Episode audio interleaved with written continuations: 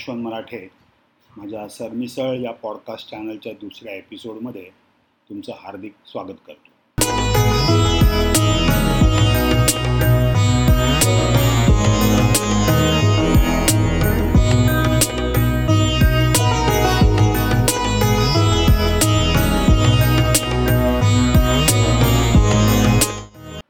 प्रथमतः तुम्हाला सर्वांना धन्यवाद की माझ्या मुंबईवरील पहिल्या एपिसोडचे तुम्ही सर्वांनी खूप भरभरून स्वागत केले. आणि त्यामुळेच मला पुढील वाटचालीसाठी प्रोत्साहन मिळत आहे. परंतु मला हा दुसरा एपिसोड करायला इतका वेळमध्ये गेला याबद्दल आधी मी सर्वांची तुमची माफी मागतो. त्याचं झालं असं की मी माझ्या नातवाला भेटायला म्हणून अमेरिकेला गेलो. एक महिन्यासाठी म्हणून गेलो पण त्याच्या बाललीलांमध्ये इतका अडकलो की तीन महिने परत येऊच शकलो नाही. त्यामुळे या सगळ्या गोष्टींकडे जरा थोडंसं दुर्लक्ष झालं. असो. दुसरी एक गोष्ट मला तुम्हाला आधीच क्लिअर करावीशी अशी वाटते. की मी हे जे काही रेकॉर्डिंग करतो हे काही कुठल्याही प्रोफेशनल स्टुडिओमध्ये वगैरे जाऊन करत नाही. त्यातल्या त्यात जिथे शांत जागा असेल अशी जागा बघून मी ते करण्याचा प्रयत्न करतो. पण कधीतरी चुकार टेलिफोनचा आवाज किंवा बेल किंवा एखाद्या पक्षाचा आवाज असे तुम्हाला ऐकू येऊ शकतात. त्याबद्दल मी आधीच दिलगिरी व्यक्त करतो. माझा आजचा विषय आहे फेरीवाले.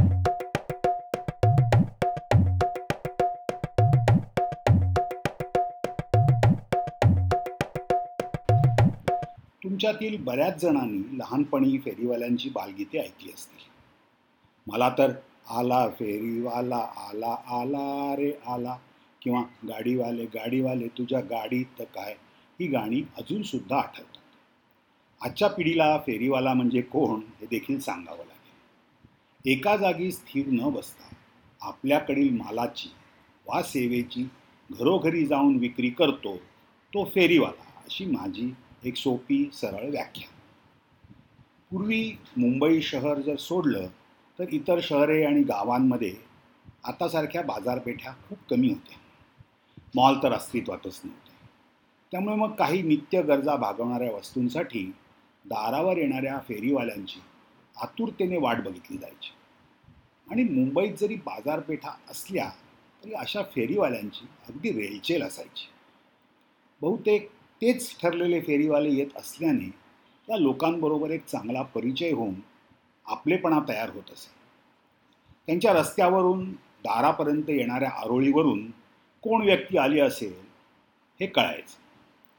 कुठल्या कुठल्या दूर दूरच्या गावातून ही लोक व्यवसायासाठी पायी भटकत यायची वस्तू विकता विकता ते त्यांचे सुख दुःख हे देखील आपल्याबरोबर शेअर करायचे.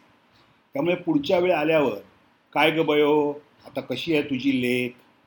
किंवा का रे बाबा काल चांगला धंदा झाला ना? अशा प्रकारची विचारपूस व्हायची. आज यातले बहुतेक जण काळाच्या ओघात नामशेष अथवा लुप्त झालेत. आजच्या पिढीला थोडीशी जुनी माहिती मिळावी या दृष्टीने माझा हा एक छोटा प्रयत्न. माझ्या आठवणीतल्या दारावरच्या फेरीवाल्यांच्या या काही एक आठवणी.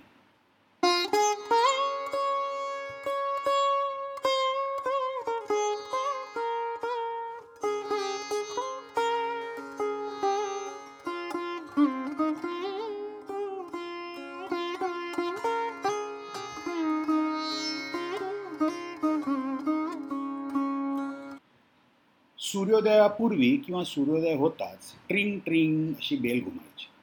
बेल वाजून दूध आवाजाने दारावरच्या फेरीवाल्यांचा फेरीचा आरंभ होत असे. दूधवाला येणार म्हणून आधीच सुट्टे पैसे काढलेले असायचे. वडील दूध आणायला जाताच तो नमस्कार साहब म्हणून सलाम ठोकायचा. कधीकधी आपल्या धंद्याबद्दल म्हणजे लवकर किती उठावे लागते किती कष्ट करावे लागतात याबद्दलच्या त्याच्या सुरात वडिलांशी तो हितगुज करायचा. दूधवाला भैया दुधात पाणी मिसळतो यावर तमाम बायकांचा ठाम विश्वास होता. आणि त्यांचा त्या भैयाशी त्यांच्या दिव्य हिंदीमध्ये रोजचा वाद ठरलेला असे. उदाहरणार्थ मापता नीट बुडव के दो वगैरे. तसेच भैया तुम्हारी भैंस कब बाळंत होने वाली है? हमको चीक मागता अशा मागण्या पण भैयाकडे नेहमीच होत असत. या चिकातही तो पाणी घालतो असा या बायकांना दाट संशय. कोजागिरीसारख्या दिवशी जास्तीचं दूध हवं असेल तर तेही काही दिवस आधी सांगावे लागेल. आमच्यापेक्षा मोठ्या मुलांना होळीला भांग मिळवण्याचा हा एक खात्रीचा स्रोत मात्र नक्की होता.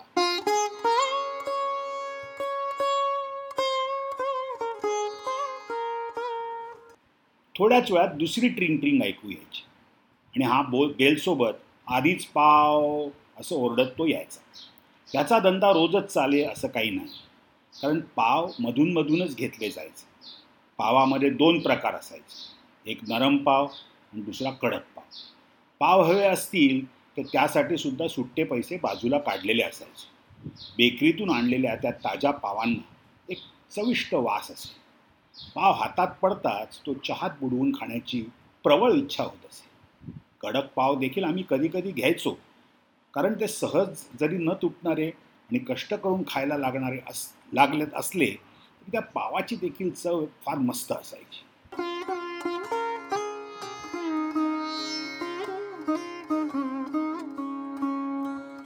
मुंबईजवळच्या वसईमध्ये भाजीचे बरेच मळे होते. तिथून भाजीवाले येत असत. त्यांच्याकडे वांगी मेथी पालेभाज्या पापडी कच्ची केळी अशा मोजक्याच भाज्या असत. त्या उत्तम प्रतीच्या असल्याने त्यांना भावही चांगला मिळत असे. केळफूल वगैरे त्यांना मुद्दामून आणावे सांग आणायला सांगावे लागत असे. विशेष म्हणजे हे भाजीवाले कावडीतून भाज्या आणत असे.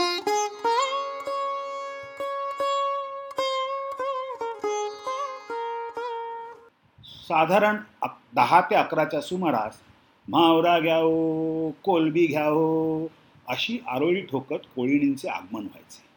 कोळी पद्धतीने नेसलेले घट्ट लुगडं.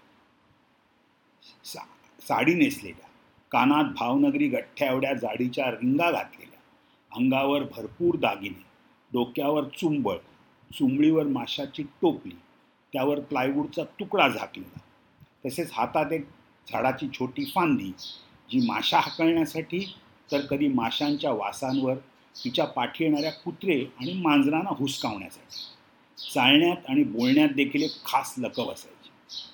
टोपलीतील मेणकापडावर कोलंबी करंदी एका बाजूला आणि एका बाजूला बोंबील कधीकधी मांदेली छोटी पापलेट वगैरे असे मासे असायचे. ती फळीवर वाटे लावायची. कधी वेळ असेल तर करंदी कोलंबी निवडून पण द्यायची. मग ती निवडता निवडता घरातून तिच्यासाठी एक चहाचा गरमागरम कप ठरलेला असे मासे खराब होऊ नये म्हणून त्यामध्ये बर्फाचे तुकडे असायचे. आता हा बर्फ विळतळत जायचा तसे मेण कापडाला न जुमानता टोपलीतून पाणी ठिपकत राहायचं. त्यामुळे कोळीनी जेव्हा स्टेशनवर लगलग लगबगीने चालत असत तेव्हा मच्छी का पाणी मच्छी का पाणी असं ओरडल्या की त्यांना गर्दीत आपोआप वाट मिळायची. पुढ्या धंद्यात किरळी लोक शिरले आणि टोपल्यांच्या जागी प्लास्टिकचे टब आले.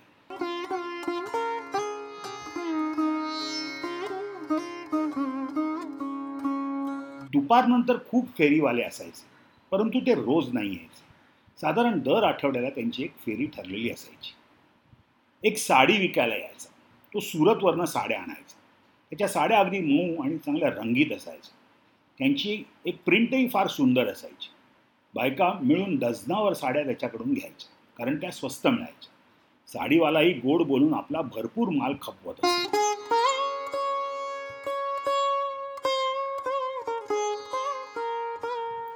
आमच्या लहानपणी मिक्सर नव्हतेच. घरोघरची वाटणे पाट्यावरच व्हायची. आमच्या घरी जातं पण होतं.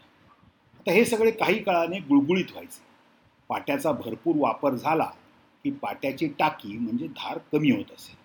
आठवड्यातनं किंवा पंधरा दिवसातनं एकदा तरी हातात लोखंडी टाचण आणि हातोडा घेऊन पाट्याला टाकी लावायला पाथरवट यायचं. त्यांची टाकी अशी हाक ऐकू आली की बायका त्यांच्याकडून पाट्याला टाकी लावून घेत असत. ही टाकी लावणारा किंवा लावणारी एक जाड लोखंडी तासणी पाट्यावर ठेवून त्यावर हातोडीने ठकठक करत ठोकून तुटक रेषांप्रमाणे पूर्ण पाट्यावर टाकीच्या रेषा ठोकत. आमच्या सोसायटीत तशी बरीच कारवारे कुटुंबे पण होती आणि त्यांच्याकडे रगाडू पण असे.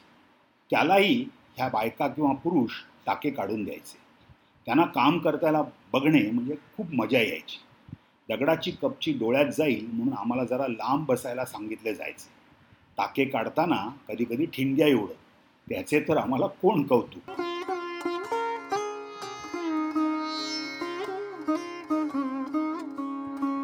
स्टोर रिपेअरिंगवाला आला की तो लांब असतानाच समजायचा. पण त्याची आरोळीच एवढी लांब लसक असायची इस्टो रिपेअर असं ओरडत तो यायचा.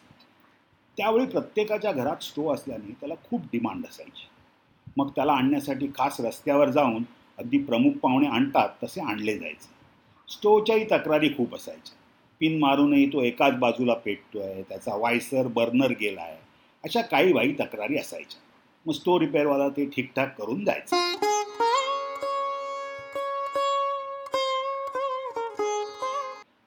धारवाला अशी बोंब मारत हा मनुष्य सायकलवरनं सोसायटीत शिरायचा त्याच्या सायकललाच धार काढण्यासाठी एक दगडी चक्र असे बिल्डिंगमधल्या बऱ्याच सुऱ्या कात्र्या धार काढून घेण्यासाठी मग खाली उतरत असे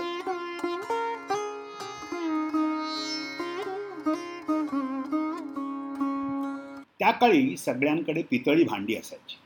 आणि त्या भांड्यांना कलई लावायला लागायची. कलईवाल्यांची हाकही ठणठणीत असे. कलाई अशी आरोळी ठोकत कलईवाले साधारण दर आठ ते पंधरा दिवसांनी येत असत.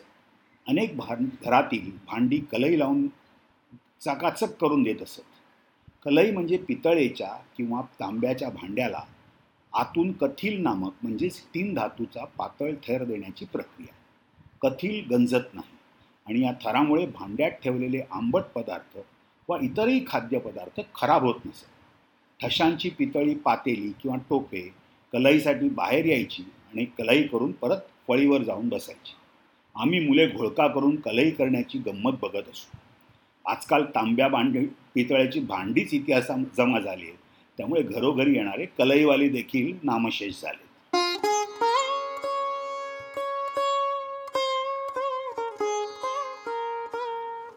पाठीवर कपड्याचं गाठोडं डोक्यावर भांड्यांची टोपली आणि हातात एखादं लहान मूल घेऊन भांडी. करत पंधरा दिवसांनी ते महिन्याभराने येणारी फेरीवाली म्हणजे बोवारीण किंवा बोहारीण ती आली की घरातले सगळे जुने कपडे बाहेर निघायचे. मग ती कुठे फाटलं आहे का काही उसवलं आहे का अगदी नीट पाहून घ्यायची. साड्या पॅन्ट असतील तर मोठं भांडं म्हणजे एखादा टब वगैरे. छोट्या भांड्यांवर छोटी भांडी त्यात स्टीलचे चमचे कालथा यापासून ते टोपांपर्यंत काहीही वस्तू असायच्या. तिला कपडे कितीही द्या तरी सांगायची एक साडी असेल तर बघा एखादा शर्ट तरी द्या.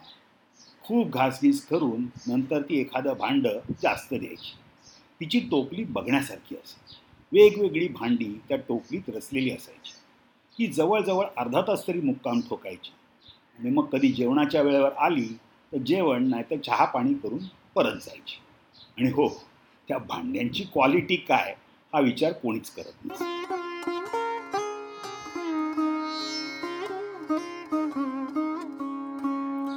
त्यावेळी प्लास्टिक फारसे वापरातच नव्हते त्यामुळे बरीच औषधे काचेच्या बाटल्यांमधनं मिळत.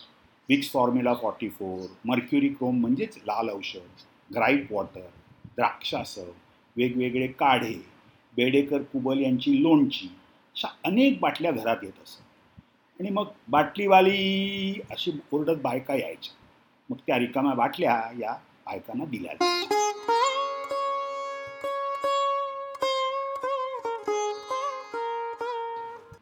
अजून एक इंटरेस्टिंग फेरीवाला म्हणजे भंगारवाला. ह्याच्यासाठी काय काय जमा करून ठेवलेले असेल? कुठे कुठे पडलेले लोखंडाचे तुकडे डबे बाटल्या काय काय ते सगळं जमा करायचं. तो रद्दी पण घ्यायचा म्हणून घरात जमा झालेले वर्तमानपत्र रिझल्ट लागल्यानंतर कोरी पाने काढून राहिलेल्या वया त्याही द्यायच्या. तेव्हा तर आम्ही कोरी पाने एकत्र जमवून त्याचे बाइंडिंग करून रफ वही म्हणून वापरत असू.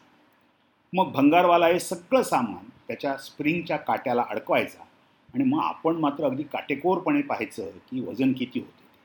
सगळ्या निरुपयोगी ठरलेल्या वस्तूंची विल्हेवाट लावण्यासाठी भंगारवाला कामी येत असे.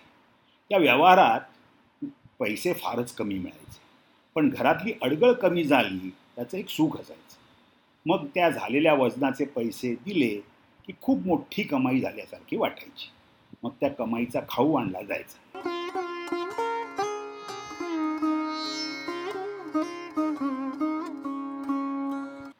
संध्याकाळी शाळा सुटल्यानंतर हमखास यायचा तो म्हणजे खारी बटरवाला. त्याच्या पेटीचं मला जाम आकर्षण वाटायचं. सायकलच्या कॅरियरला तो मोठी पेटी लावून आणायचा. पेटी ॲल्युमिनियमची आणि चकचकीत असायची. त्या पेटीला आत ओढायचे कप्पेही असायचे. त्यात खारी बटर टोस्ट क्रीम रोल नानकटाई वगैरे रचलेले असायचे. आणि एक कप्पा अजून आकर्षक असायचा. तो म्हणजे केक पेस्ट्रीजचा. तेव्हा मॉन्जिनिससारखी केकची दुकानं माहीत देखील नव्हती. त्यामुळे ह्या केकचं फार आकर्षण असायचं. पण आता रोज येतो म्हणून रोज घ्या असले काही लाड नव्हते. कधीतरी पंधरा दिवसातनं किंवा महिन्याभरातनं एखादी पेस्ट्री घेतली जायची.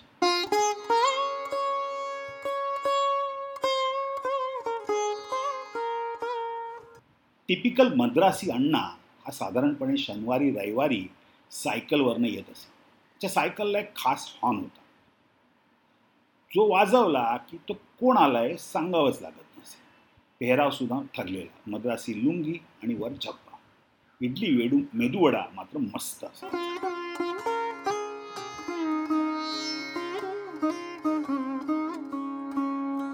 डोक्यावर गच्च भरलेली टोपी दोन खांद्याला दोन पिशव्या अशा अवतारात भाजीवाला भैया प्रत्येक घरी हजेरी लावायचा. तो किती वजन उचलत असेल हे तो भगवंतच जाणे. अपार कष्ट आणि मेहनत.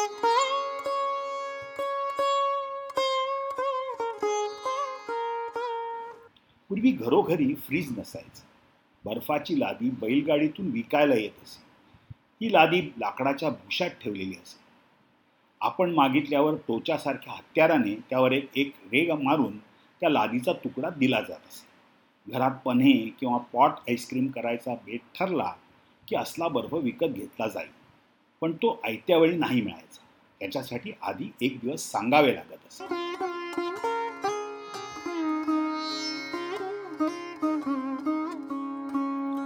उन्हाळ्यात गोळेवाल्याची गाडी फिरायची. त्याची चाहूल लागली की मे महिन्याच्या सुट्टीत एकत्र जमलेली भावंड मित्रपरिवार पंचवीस पैसे पन्नास पैसे घेऊन रस्त्यावर धावत सुटायची जर कधी जास्त गिराईक असलं तर तो गोळेवाला गाडीच आमच्या सोसायटीमध्ये आत आणायचा. गोळेवाला प्रत्येकाच्या आवडीनुसार लाल ऑरेंज हिरवा पिवळा असे कलर गोळ्यावर ओतून द्यायचा. गोळा संपेपर्यंत गोळेवाल्याला सोडायचाच नाही. जरा का गोळ्यातला रंग संपला की सगळे गोळ लगेच गोळा त्याच्यासमोर धरायचा. मग त्यावर तो रंगाची बात बाटली होता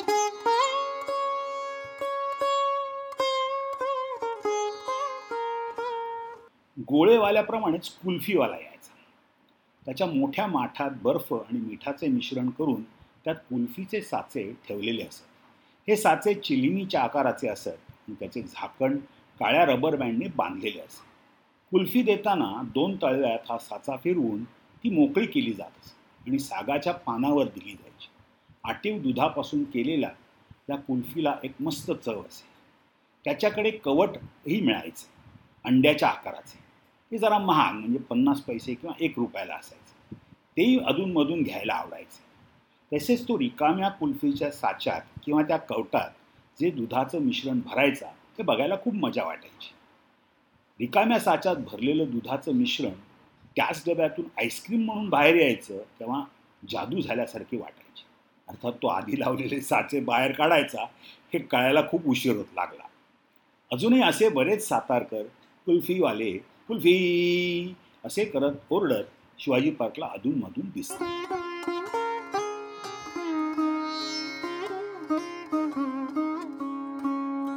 टेबल सॉल्ट म्हणजेच रिफाईंड सॉल्ट बाजारात फार नंतर आले. हातगाडीवर मिठाची गुण घेऊन हे लोक येत असत. त्यांची आरोळी म्हणजे मिठाची गाडी आली बारीक मीठ चार आणे किलो चार आणे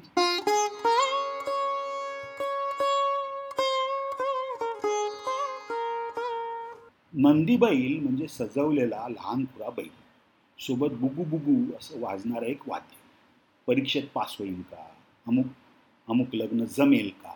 अशा प्रश्नानं तो होकारार्थी आणि क्वचितच नकारार्थी मान डोलवत असे ती कशी डोलवायची हे तो नंदी बैलवालाच ठरवत असणार यावर माझा दृढ विश्वास होता.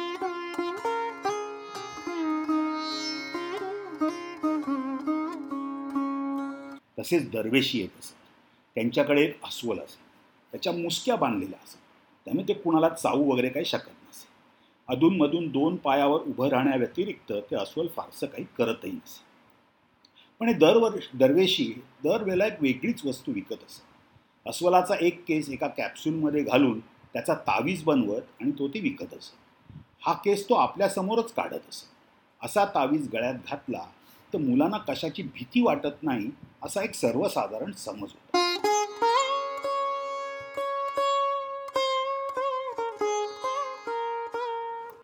गारुडी पुंगी वाजवत आला की कुत्र्याच्या भुंकण्याची त्याला साथ असायची. हा आला की नागोबाचे दर्शन जवळून व्हायचे. त्याच्या टोपलीत तो गप गुमान बसलेला असायचा. पुंगी वाजवली की फणा काढायचा. मग कुठल्या तरी घरनं कोणीतरी पैसे द्यायचं. ते मिळाले की टोपलीचं झाकण बंद आणि नागोबा डोलीत बसल्याप्रमाणे पुढच्या प्रवासाला निघायचं.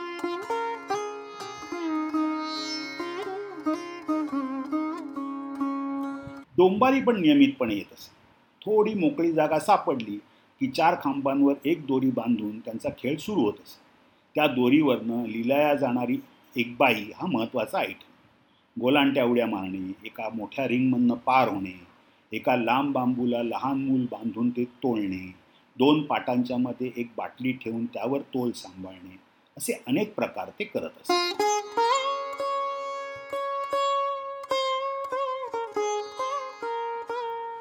एका स्टँडवर एक चौकोनी डब्बा त्याला समोर तीन चार गोलाकार छिद्रे त्या डब्यावर एक नाचरी बाहुली किंवा माकड असे या बायस्कोपचे एक रूप होते. त्या छिद्रांना डोळे लावून एकावेळी तीन ते चार जणांनी आत बघायचे. आतमध्ये चित्र असं आणि हा बायस्कोपचा फेरीवाला ती हाताने वर खाली करत असे. सोबत एखादे गाणे. आता हसू येईल पण त्यावर ती चित्र बघण्यात आम्ही जाम रंगून जातो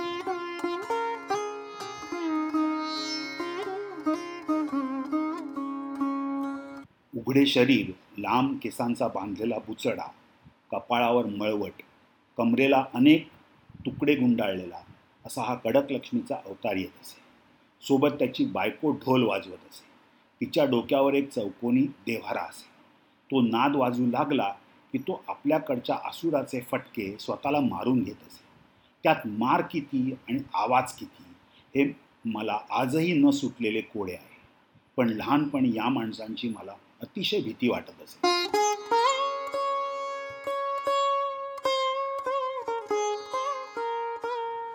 आता पटणार नाही पण माझ्या लहानपणी न्हावी अगदी नियमितपणे केस कापायला यायचे.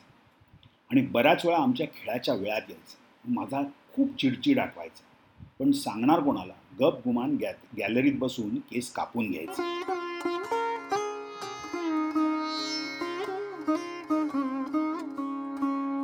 याच्या व्यतिरिक्त आठवलेले म्हणजे छत्री रिपेअर रद्दीवाला चणे कुरमुरेवाले गोधडी शिवून देणाऱ्या बायका कापूस पिंजून देणारे खेळणी विकणारे माकडवाले आणखीन सुद्धा बरेच काही असतील. माझ्या आधीची पिढी कदाचित अजून जास्ती सांग त्याच्यात सांगतील सुद्धा.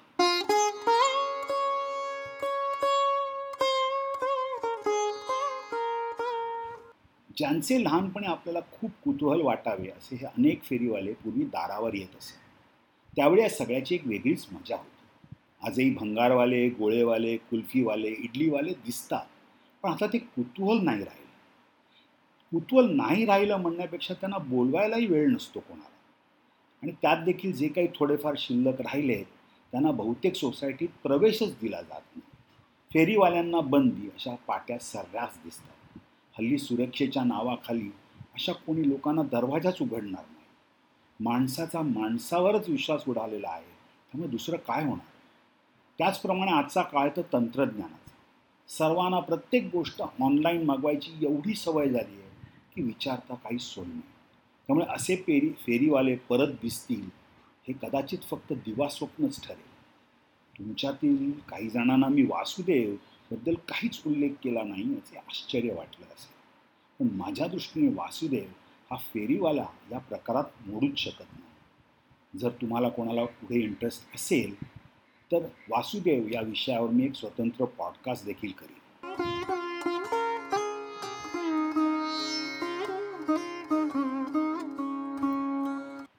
कशी वाटली माझी फेरीवाल्यांची दुनिया? आवडली तर लाईक करा. सरमिसळ चॅनल सबस्क्राईब करा. आपल्या परिवारात मित्रमंडळीत शेअर करा. माझ्या चॅनलला रेटिंग द्या. कमेंट करून तुमचा रिव्ह्यू जरूर द्या. म्हणजे मला भविष्यात सुधारणा करता येईल.